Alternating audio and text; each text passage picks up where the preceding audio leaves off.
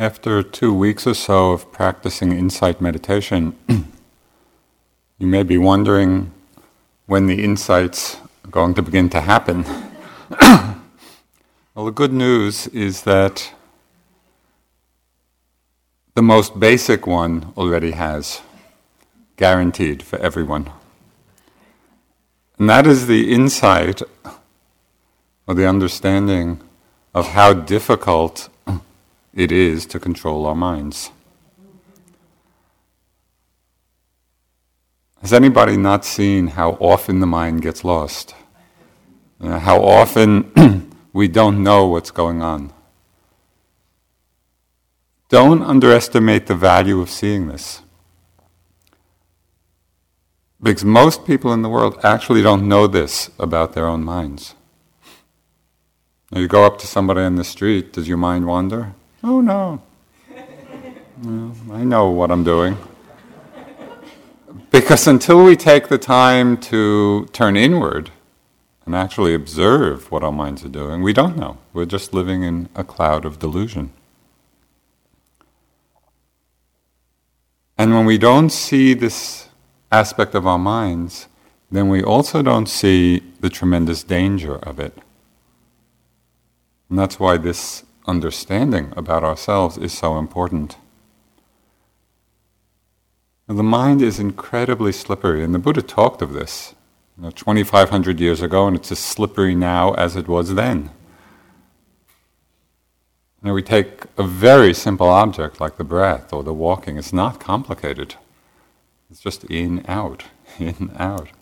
And yet you've seen, you know, we're with one breath or two breaths or three, and then the mind is off and we're lost in some past or future planning, worrying, anticipating, remembering.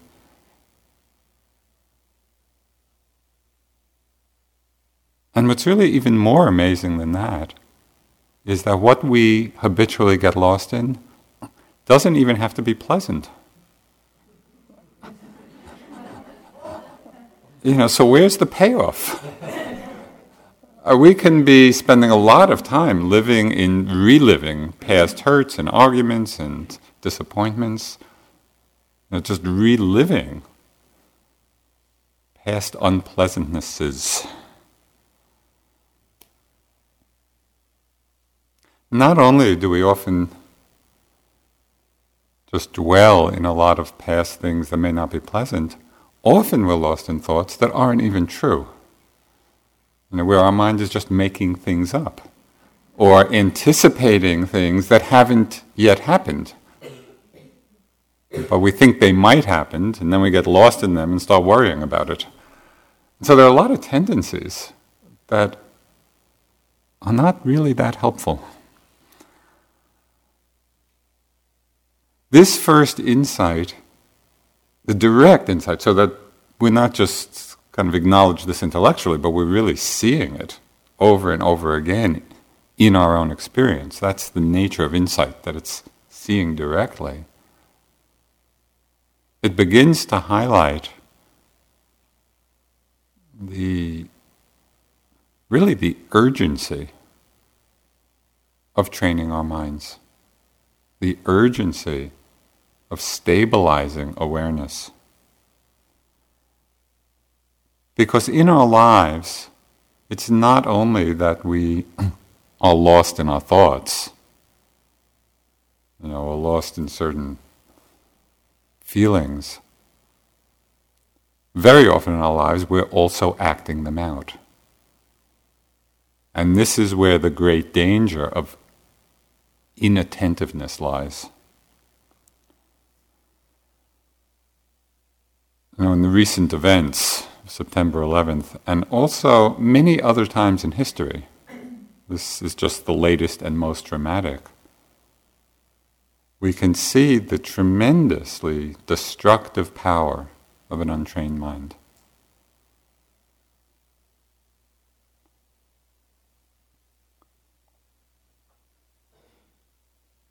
Because when it's untrained, we do act out these thoughts and feelings of greed, of hatred, of delusion. Buddha used very strong words to describe these states. Now, in one of his discourses, which he called the fire sermon, he said, The mind is on fire, burning with greed, burning with hatred, burning with delusion. In our normal lives, we might read this and think, well, that's, that's a good metaphor. But really, he's pointing to something much more. He's pointing to the huge potential for suffering that these states create. We normally don't see them to be the dangers that they are until they're acted out in these very dramatic and undeniable ways.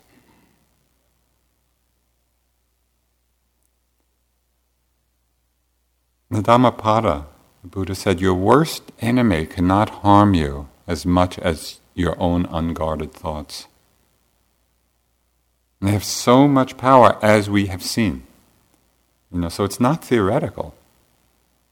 All of these actions come out of the mind, and come out of mind states, come out of these destructive forces. Yet the Buddha goes on to say that not even those closest to you, not even your mother or father, or whoever's most close, can benefit you as much as a mind that's well trained. So it's a very direct pointing to what we need to do. But in some ways, it goes counter to our popular culture, even popular spiritual culture or New Age culture where so much of the emphasis is on following your heart. You know, we hear that a lot. Well, just follow your heart. I think we've seen by now, both in ourselves and others, that not everything in the heart is wise and kind and generous. You know, there are some things like that, but there's a lot else as well within our heart, there's anger, there's fear, there's hatred, there's selfishness. That's all in there too. Ajahn Sumedho, you know, who's the senior American Western monk of the Thai forest tradition, he had a wonderful phrase which encapsulates what's so important. He said, It's not a question of following your heart, it's a question of training your heart. And that really captures the essence of what we need to do. We need to train our hearts in the wholesome qualities.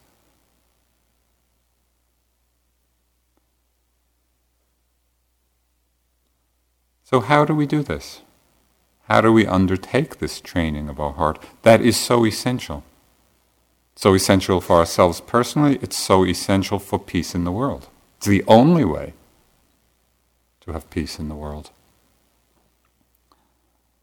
The essence of the training is the recognition and steadying of a very simple quality of mind.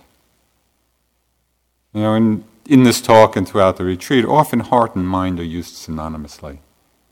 You want to think of it as the heart mind, not as two different things. So there's one quality of this heart mind that is the essence of the training, and that is the basic simplicity of what could be called bare attention or mindfulness or naked awareness or innate wakefulness. Now, the different traditions all use different words to describe it, but it comes down to the same quality.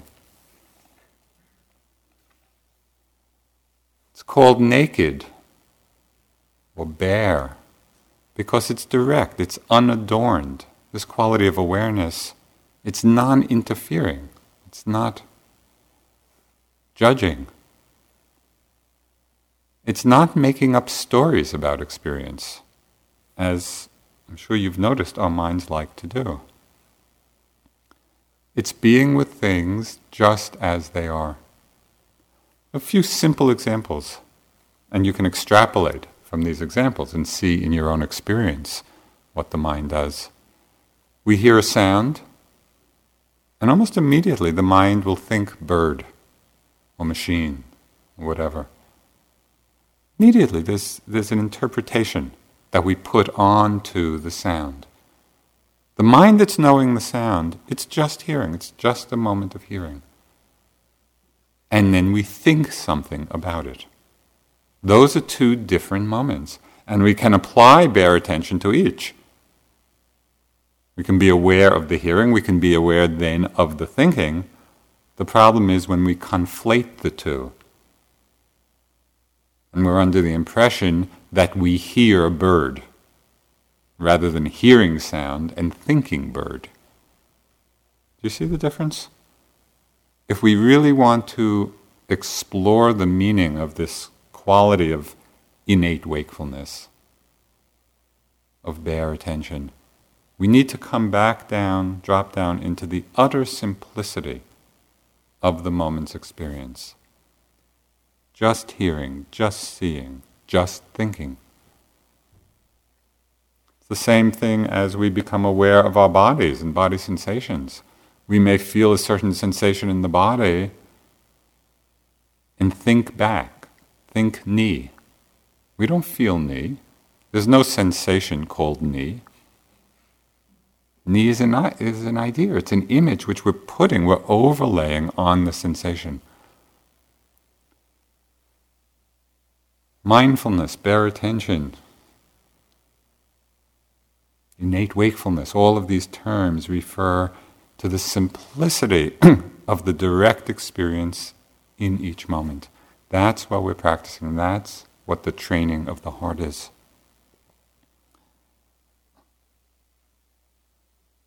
Now, in the beginning of our practice, the beginning of a retreat, even if one has practiced for quite a while, there's often the need for a conscious effort to be mindful. And we feel that. We feel that kind of effort to bring the mind back, you know, over and over again after it's been lost. We connect simply with each moment's experience, whether it's a breath or a step or a sound. We simply return again and again every time we're distracted. That's the training of the mind, the coming back. It doesn't matter how many times we come back in an hour, it is the coming back which is the training. Tulku Urgyen, who was one of the great Dzogchen masters of the last century, he said, and this is from a master of the great non dual tradition. He said, there is one thing we always need, and that is the watchman named mindfulness, the guard who is on the lookout for when we get carried away in mindlessness. In all the traditions, whether it's Theravada, Mahayana, or Dzogchen, mindfulness, or bare attention, or this quality of wakefulness, it's essential because that's what keys us to when the mind gets lost, when it gets distracted. We need that alertness.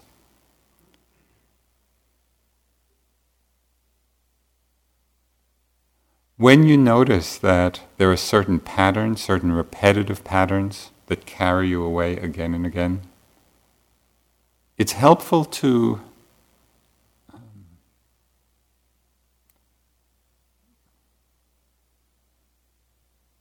give some spirulina to mindfulness. Meaning, I was trying to think of something, you know, that kind of gives it a boost. Meaning, particularly with those repetitive patterns, it's almost as if we can sit and we're keeping our eye out for them.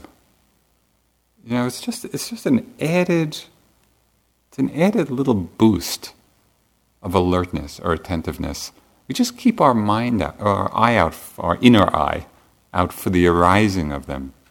Because if we can see them as they come, then they're no longer such a problem. We don't get so caught in them. It's much more difficult to extricate ourselves from their momentum once they've been going a while.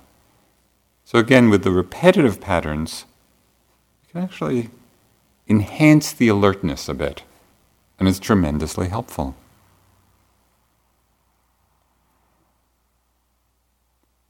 As you practice, and the mindfulness gets stronger and the concentration gets stronger, what we find is that they increasingly flow on by themselves. It doesn't take that much effort.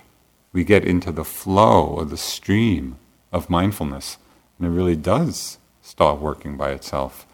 And when that happens, there's a much greater ease in the practice. There's less a sense of struggle.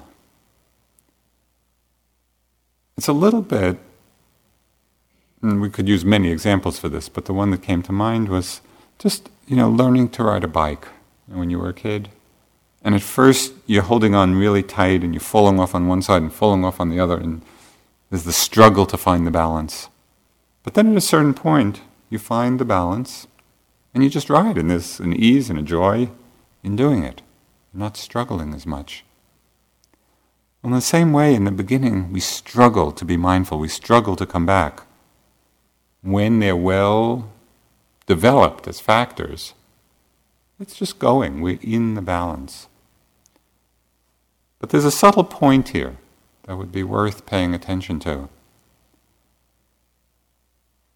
Because often, what the mind does when it finds the balance is fixates on that state as if there's a perfect balance which we have to hold on to, and we're afraid of losing it, and so we're holding on tightly to that state we're thinking of as being balanced. That doesn't work. You know, when you're riding a bike, you're constantly, constantly adjusting. And the balance comes out of the fluidity and ease of the adjustments. Sitting and walking is exactly the same way. It's not a question of getting it just right and then clinging to that or holding to that. It's not like that. The sitting or the walking, it's like we get into the rhythm, and then this constant adjustment of slightly more effort, of relaxing the effort, and so we feel this kind of inner ease of making those adjustments.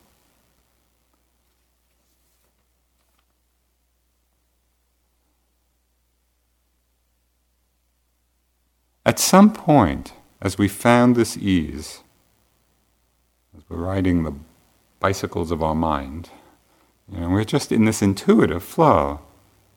You know, sometimes a little more attention on the primary object, sometimes it's more open and choiceless, without clinging to some view of how it should be, but trusting the movements of the mind, the intuitive movements. At a certain point in this process, we begin to make a very uh, profound discovery. And that is that the nature of the mind is awareness. Awareness is not something apart from the mind. It's not something we don't have and need to get. We begin to experience for ourselves that the very nature of the mind is awareness. Well, as this becomes more obvious to us, our practice, we see that awareness is simply something we come back to again and again. It's not something we have to look for, it's not something we have to create, it's not something we have to struggle to get. It is the very nature of the mind that we just come back to when we've been distracted. It's a very different way of practicing.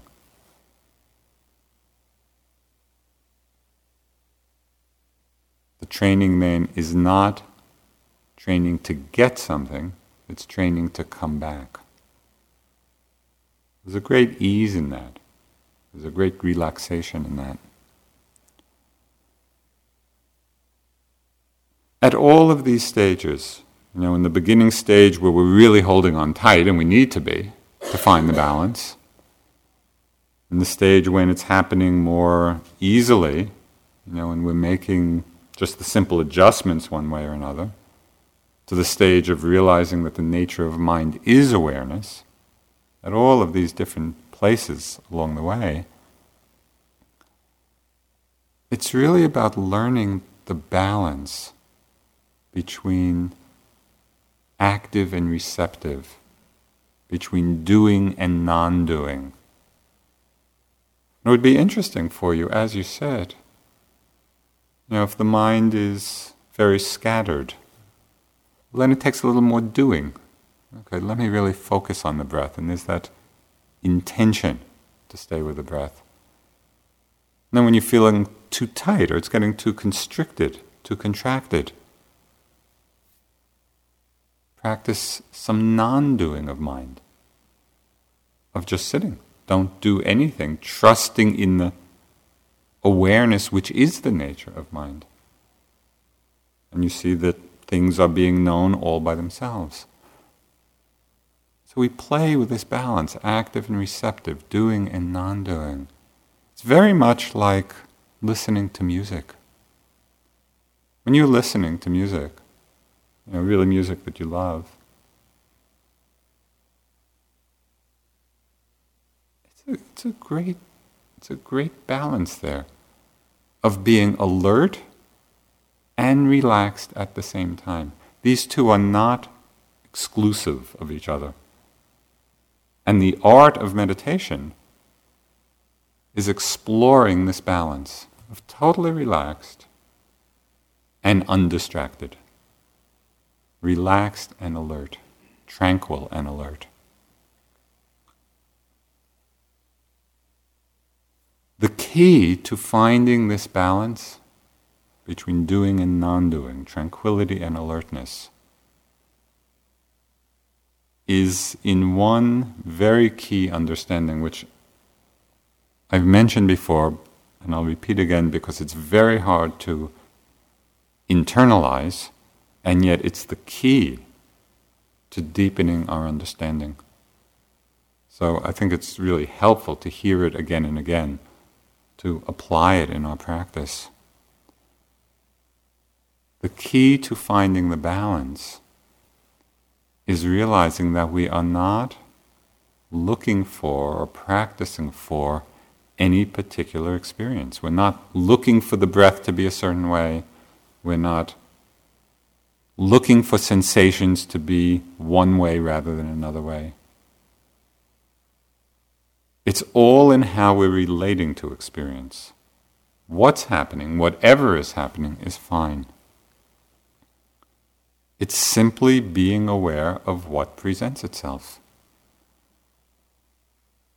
The problem is that we have a deep rooted predilection for what's pleasant and a deep rooted antedilection for what's painful. So that habit just goes very deep, and because of it, we find ourselves in a continually reactive struggle. But when we can touch the place, even for short moments at first, and then over time longer, we were just sitting in openness. We're just sitting in openness. Pleasant, fine, we experience that. Unpleasant, fine, we experience that. There's tremendous power and tremendous strength in that ability. It takes training because our conditioning is not that.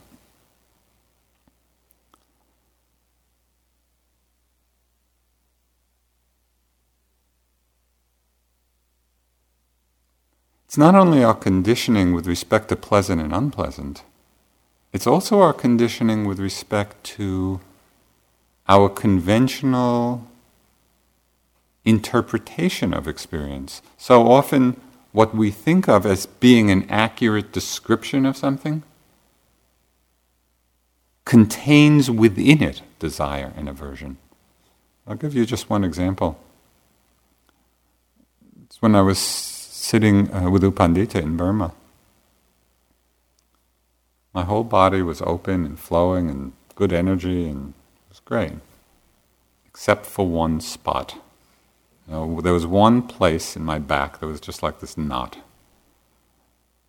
And so I was practicing and uh, kind of enjoying the open energy flow, but really working the knot to open it. So I go into U Pandita and I report this. And I reported as you know, all this open energy, but there's this one block. You know, and it felt, just felt like an energy block. He really got on my case for calling it a block. Because already in block, already, just in that interpretation, there's desire and aversion. The concept we put on it often conditions our reaction to it. So it takes a lot of attentiveness and a lot of care not to overlay concepts, but just to be with things as they are. Tightness is fine, pressure is fine, stabbing pain is fine.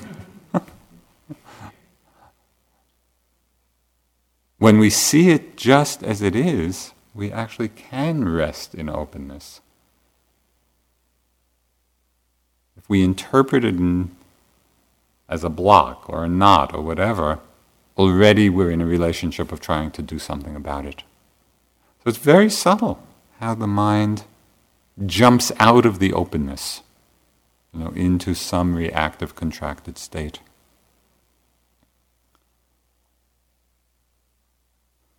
So I'd like to talk a little bit about some tools, and these you're very familiar with, these is really just a reminder to you of things you know very well, of how to enhance this quality of innate wakefulness, of bare attention, of mindfulness. Now, how can we how can we help our training in this?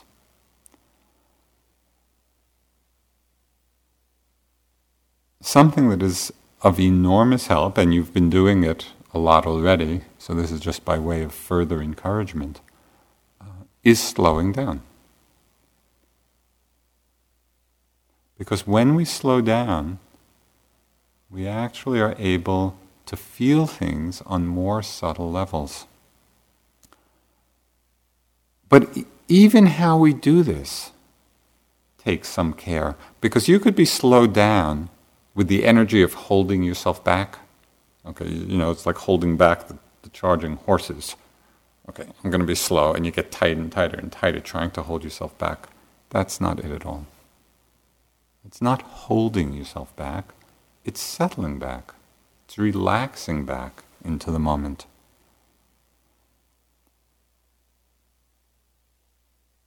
It's taking the time and the interest to really see what's there. It's something like you know, the Japanese tea ceremony, where every movement is done with care, it's done with grace, and there's a beauty to it.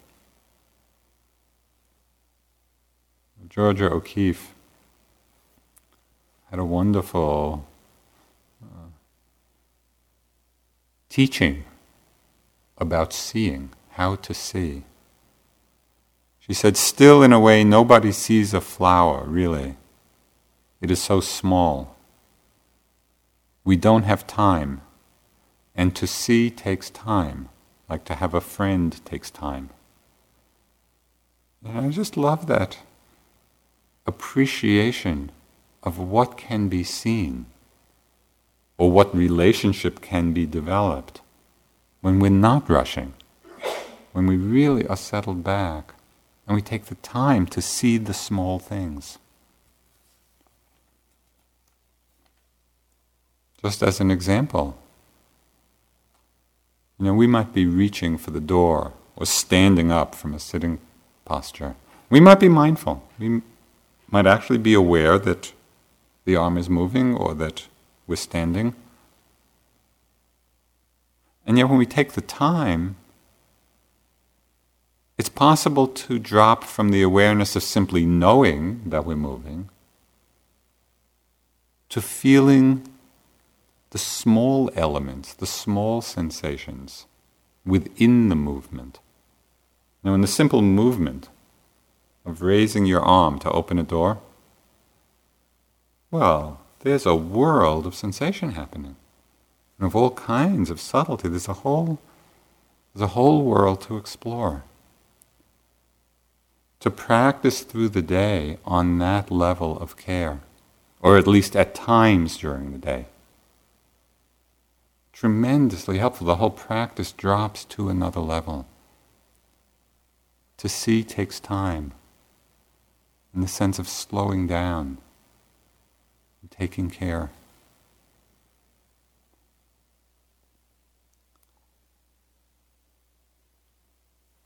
When we do this, it really helps and supports the continuity of our awareness through the day, so we're less caught up in long times of distraction. The day becomes seamless. And we're not in the mindset that some things are more worthy of mindfulness than other things. It's like it's all the same. It's all this mind body process, whatever activity we're doing. The Buddha, you know, in the Satipatthana Sutta, he, he said it very clearly and directly. I'd like to read just a little bit from the sutta. He said, Whether going out or returning, the yogi acts with full attention. Whether looking ahead or looking around, he or she acts with full attention. Whether bending an arm or straightening it, he or she acts with full attention. In taking one's overrobe, bowl, or underrobe, the yogi acts with full attention. Whether defecating or urinating, he or she acts with full attention. Whether walking, standing, or sitting, whether resting or awake, whether talking or silent, he or she acts with full attention. It's pretty comprehensive. The idea is to act with full attention, not to be rushing through things. the beauty of the retreat, the great gift of the retreat you know, to each of you, is that you have nothing else to do. You have no other responsibilities except to act with full, full attention. Well, what an amazing blessing in this world to have this opportunity where you have no other responsibilities. This is your job. Again, this can be done not with a sense of coerciveness or heaviness. Mindfulness does not mean grimness. You know, because sometimes people get into this, you know, they're, okay, I'm going to be aware of every moment. you know, and just everything gets tight and grim and heavy. That's not it. It's really just the enjoyment, you know, and, and the grace of being present. So it's to work with that, to remember that, to practice that. And it is a practice. Many times you forget, you lose it, but practice coming back to it.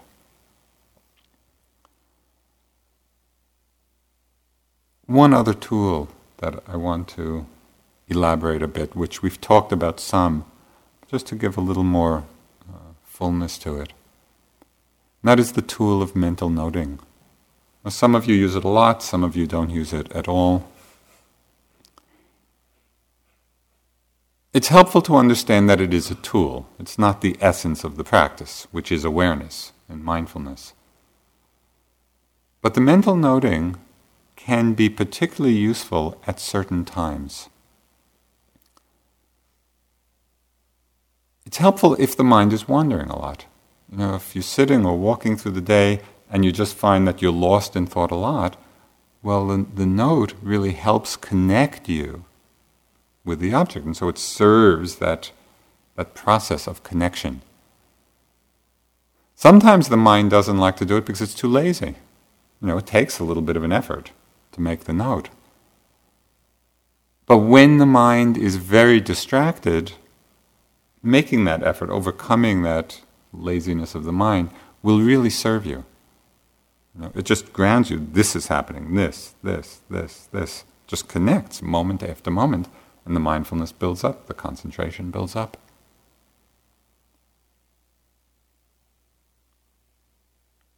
But you have to watch out for a few things. You need to watch out for whether the noting is becoming mechanical. When you're noting out on the in breath and in on the out breath. Even that is actually useful because it's a clear demonstration that the mind's not connecting. And without the note, the mind might not have been connecting, but we wouldn't necessarily know it. You know, we might be kind of in that drift for much longer periods, but when we see that the noting is not in sync, so that's like an immediate, that's like an immediate signal. Okay, so then just stop and reconnect. Make sure the note is soft, but it's not too loud. Watch the tone of the note, so it's not heavy or judgmental. Soft, delicate. The image that I that I like to use is the note should be like the wings of a dragonfly. You know, that, that really you see right through them. The note should be that light. When the mindfulness and concentration deepen, you know, when you really are in that rhythm, the noting becomes less important. When you really are mindful, you know, in the sitting and the walking, then you might drop the noting for a while. Maybe just use it intermittently, every once in a while. Just the kind of a check. There are two subtle levels that the noting can be used on. And this is really for many of you are experienced practitioners. It's kind of using the noting on a deeper level. You know, where you might not be using it regularly, but just occasionally. Sometimes it reveals aspects of identification or fixation on the object that you didn't even know was there. So you could be feeling, for example, the rising, falling, or the in out, or some sensations in the body. Every once in a while, just drop in a note. You know, in, out, rise, fall. And just in the moment of noting, notice whether there's any subtle sense of further release. Because sometimes there's an attachment that's there, even when we're quite mindful and concentrated, just a subtle level of holding that we don't know, we're not seeing it. And an occasional note, and I felt this often in my practice, just a moment of further dropping back, of letting go play with this. You know, it's all by way of exploring the nature of attachment and the nature of openness. Okay, the last little piece for the noting. And again, this just becomes interesting when your practice is going smoothly, you know, and you're not really in a struggle. Sometimes when you use the note, occasionally, for example, just hearing or, or peace or calm or whatever, whatever note you're making, you can actually use the note and trace it back to the knowing mind out of which the note is coming. I'll try, I'll try, to explain it a little more. Suppose you're in a state of peace or calm and you're just there. You know, it's just a very peaceful state. And you're noting peace, peace, peace.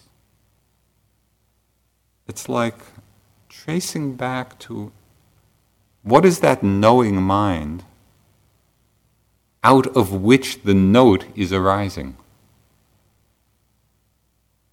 which is different than the peace itself. The peace is a, the peace is a state. The calm is a state. What is it that's knowing the peace? What is it that's knowing the calm? So sometimes the note can actually lead us back to connection with that nature of knowing. Play with it a bit. If it's too confusing, just forget about it.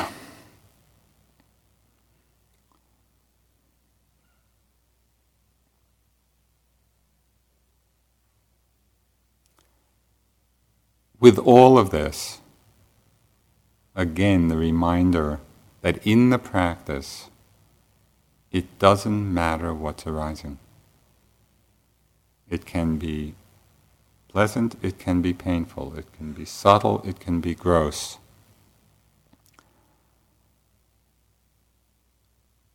We can be as aware of abrasive sounds as we are of melodious ones.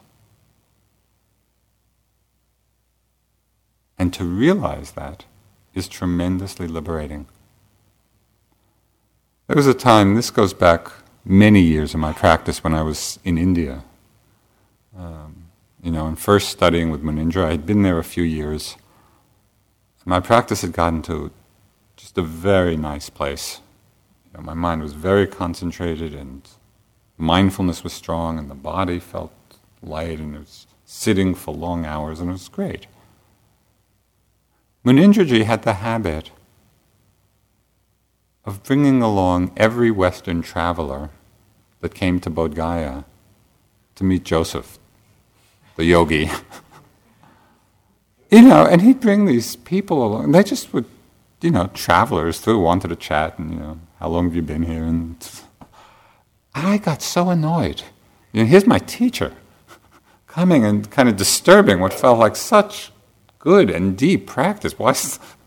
So I'd hear his footsteps, and I'd, oh no, no, don't be coming to me. not a great way to be relating to your teacher. But he just, I, I really don't think it was like he had any, you know, any thought that this really would be good for my practice. He was just being Munindra, you know. But what I found was after the first dozen times, I don't know, you know, where I would really get upset and then it would take me a long time to get back in. At a certain point, my mind just let go of the, what really was an attachment to the peace, the calm, the stillness, the silence. I, I didn't know the attachment was there until, until it was broken. I didn't have it. Well, after a certain number of times of this, it really didn't matter. I just was sitting and I was in this deep, quiet, calm space. Munindra comes with these travelers, I'd get up and talk with them. They'd go, I'd come back and sit, and it was unbroken. And all what made it unbroken was that I stopped trying to hold on to something and realizing that the mind can be aware of anything. So we need to really learn that. You know, and you can you can practice that at any time where you think there's a distraction going on.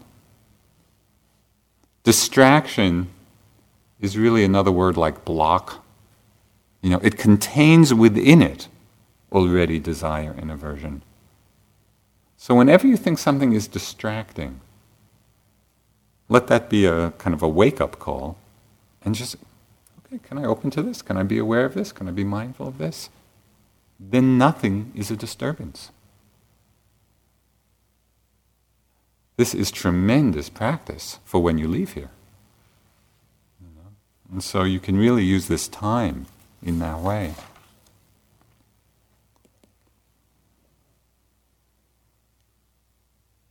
It's understanding the mirror like wisdom of the mind. The mind, the knowing, the awareness, it doesn't care, just like a mirror, doesn't choose what it reflects and what it doesn't reflect. It just reflects whatever comes in front of it. And it doesn't have preferences. Well, our mind, the mirror like wisdom of the mind is like that. It simply knows whatever it is that's appearing. You know, and I think you can get a sense of the tremendous freedom and equanimity and openness as we cultivate that space.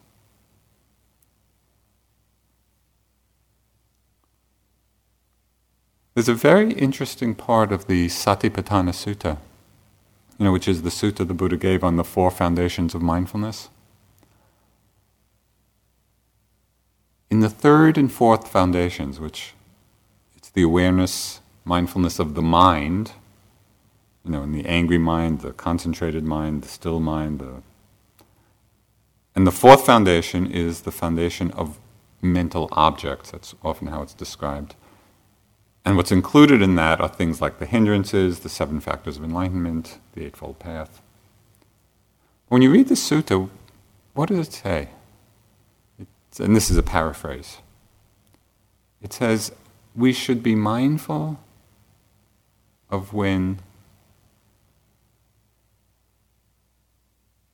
the mind is concentrated. We should be mindful when the mind is not concentrated. We should be mindful when the mind is filled with desire. We should be mindful when the mind is free of desire We should be mindful when there's equanimity, we should be mindful when there's not equanimity. And it just goes through all of these various lists. Do you see the import of that? It's just saying be mindful of however it is. It's this way, fine. The mind is concentrated, fine. You're mindful of that. Mind is not concentrated, fine. You're mindful of that. And so it just opens up the practice for us, and we can settle back, we can relax into this mirror like wisdom. Simply being mindful of whatever's appearing, whatever's arising, things just as they are. It's so incredibly simple. But we have to trust it. We really have to trust that awareness.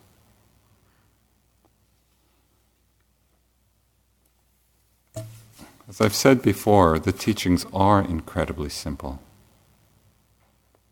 And they're not always easy because of our habits of mind, because of our predilections, because of our attachments and aversions.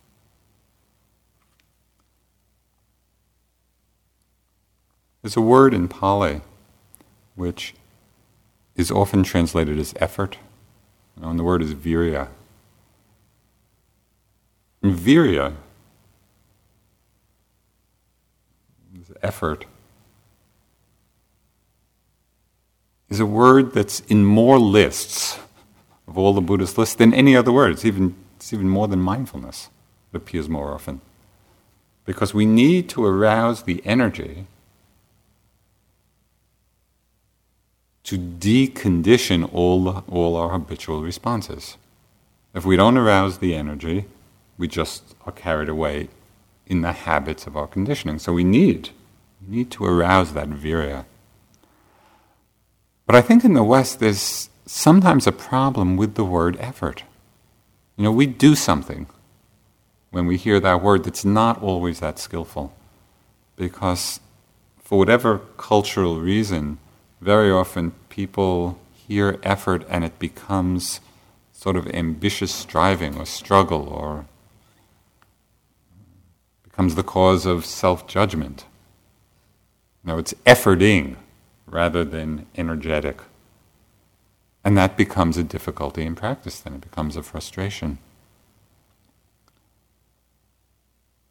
There's a less common translation, which I feel in some way is much more helpful to us as Westerners. And that's the translation of virya as courage. And courage comes from the, the word comes from the Latin root uh, for, for heart, core. And so when we think of virya as the strength of heart, right, the courage or the willingness to be present, that's a very different connotation than a struggling effort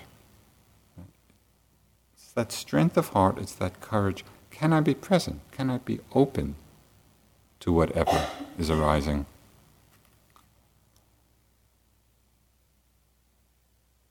So where do we where does this courage come from? You know, where how is it nourished in us? I think courage draws nourishment from one other quality which again, as Westerners, we're not noted for. And that is the quality of patience. You know, everything in our, in our society is so speedy. And it's very apparent, those of you who've been to Asia, just the difference in the speed of things, you know, is so noticeable.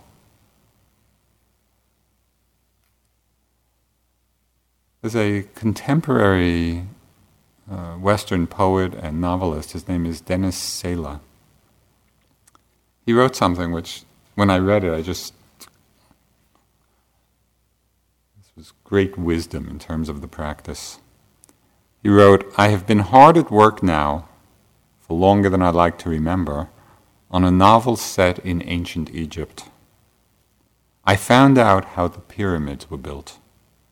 Slowly.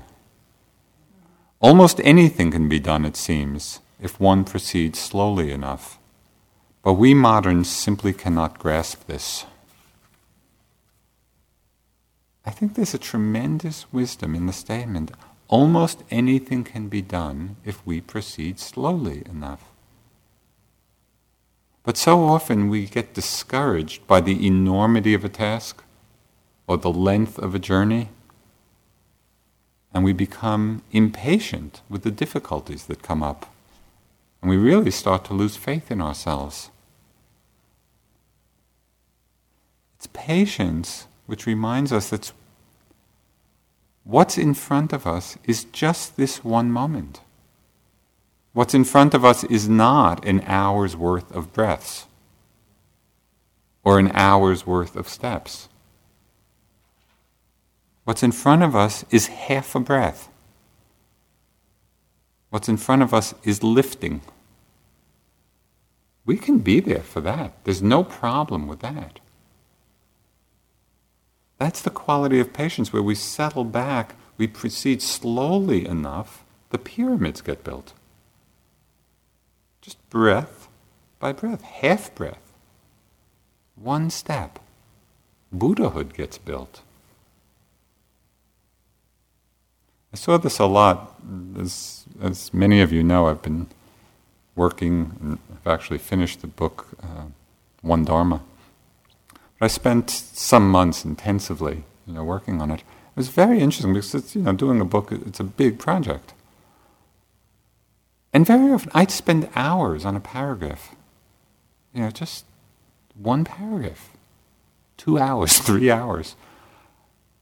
And if I let my mind think about how large the task was in front of me, you know, it get very discouraging. But when I could let that go and just one paragraph at a time, another paragraph, one sentence at a time, and amazingly, just do it step by step by step, it gets done. It's exactly the same way with our practice. But we need that quality of patience. So we're just back in the moment, half a breath, one breath, one step.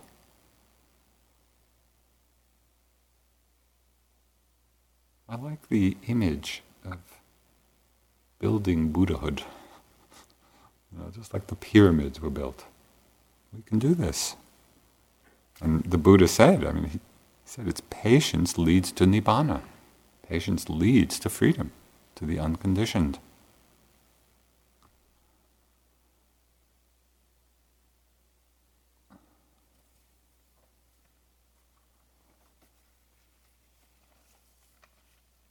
As we settle into this path, you know, with courage, with patience, settling into that quality of bare attention, of innate wakefulness,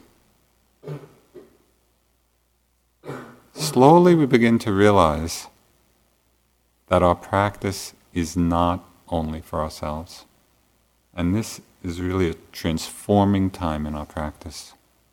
It's not only for our own benefit, but our practice is really for the benefit and welfare of all beings.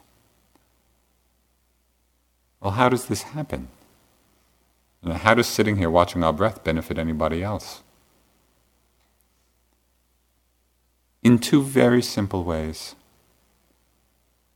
The more we understand ourselves, the more deeply we understand ourselves, the more deeply we understand everybody else. Because the nature of the mind, the nature of the body is the same. You know, our stories are different, our backgrounds are different, our conditioning is different. Pain is the same, sadness is the same, anger is the same, love is the same, suffering is the same. When we are attentive to the basic elements of our experience, as we learn about ourselves, we are learning about each other. We really are living in that commonality of experience.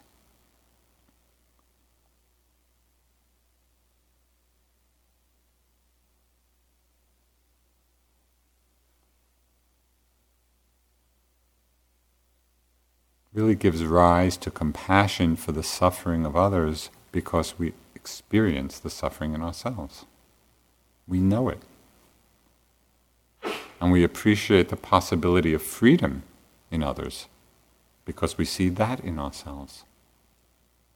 The great paradox of these retreats is that out of the silence and out of the solitude, comes an amazing feeling of connectedness. Because we're dropping down, we're dropping into what is common. And the second way our practice benefits others is through the transformation of how we are in the world. And it's so obvious. If we're kinder and more generous and more loving, the world is that much more kind and generous and loving to the degree that we're less selfish, less judgmental, less angry, less envious. The world is that much less you know, in all of those in all of those qualities. Our whole mind body is like a vibrating energy system. Really, that's what it is. We think that it's these solid, discrete, separate entities. But as the practice deepens, we, we really do open to this whole mind body process. It's just vibrating energy. It cannot help but influence everyone around. This is the energy that's being shared, how we are. And so our practice inevitably benefits the world.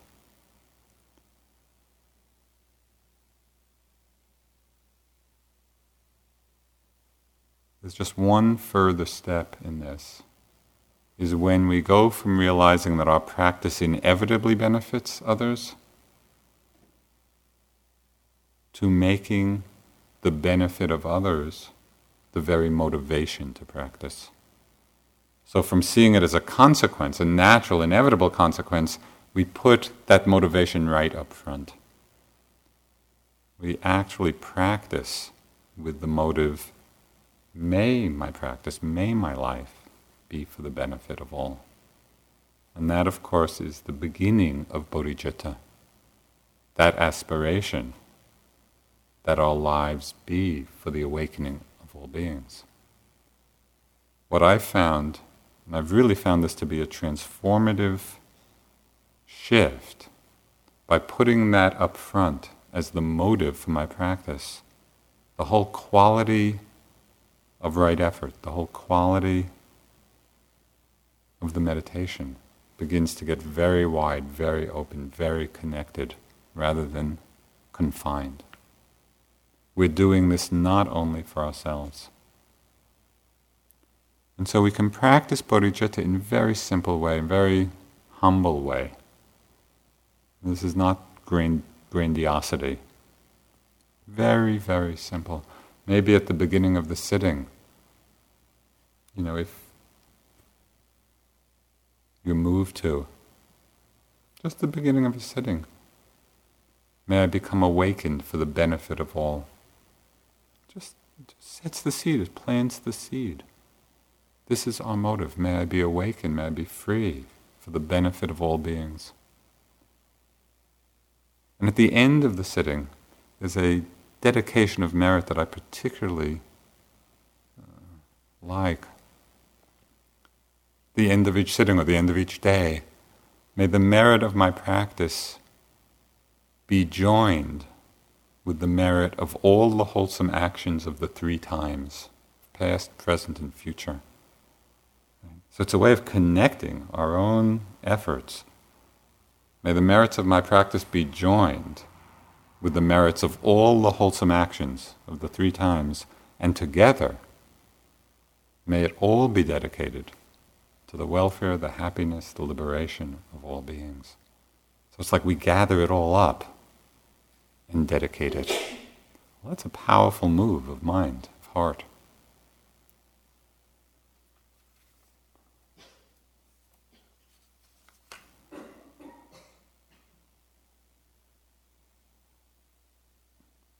This practice of bodhicitta, the understanding of bodhicitta, really connects us with everyone around us. And provides this great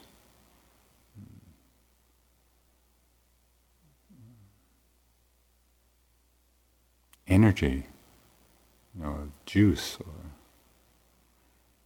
moisture or of love and compassion in our practice and in our lives. May my practice, may my life be for the welfare, the benefit, the awakening of all beings.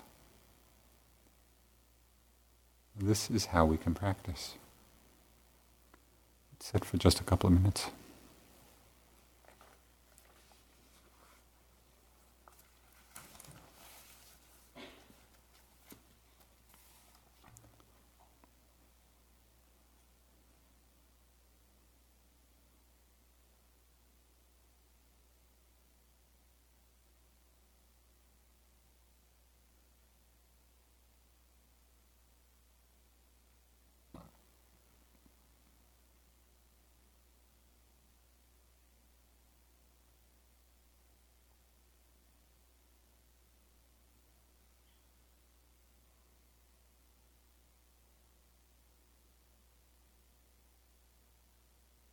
Relax the mind, relax the heart.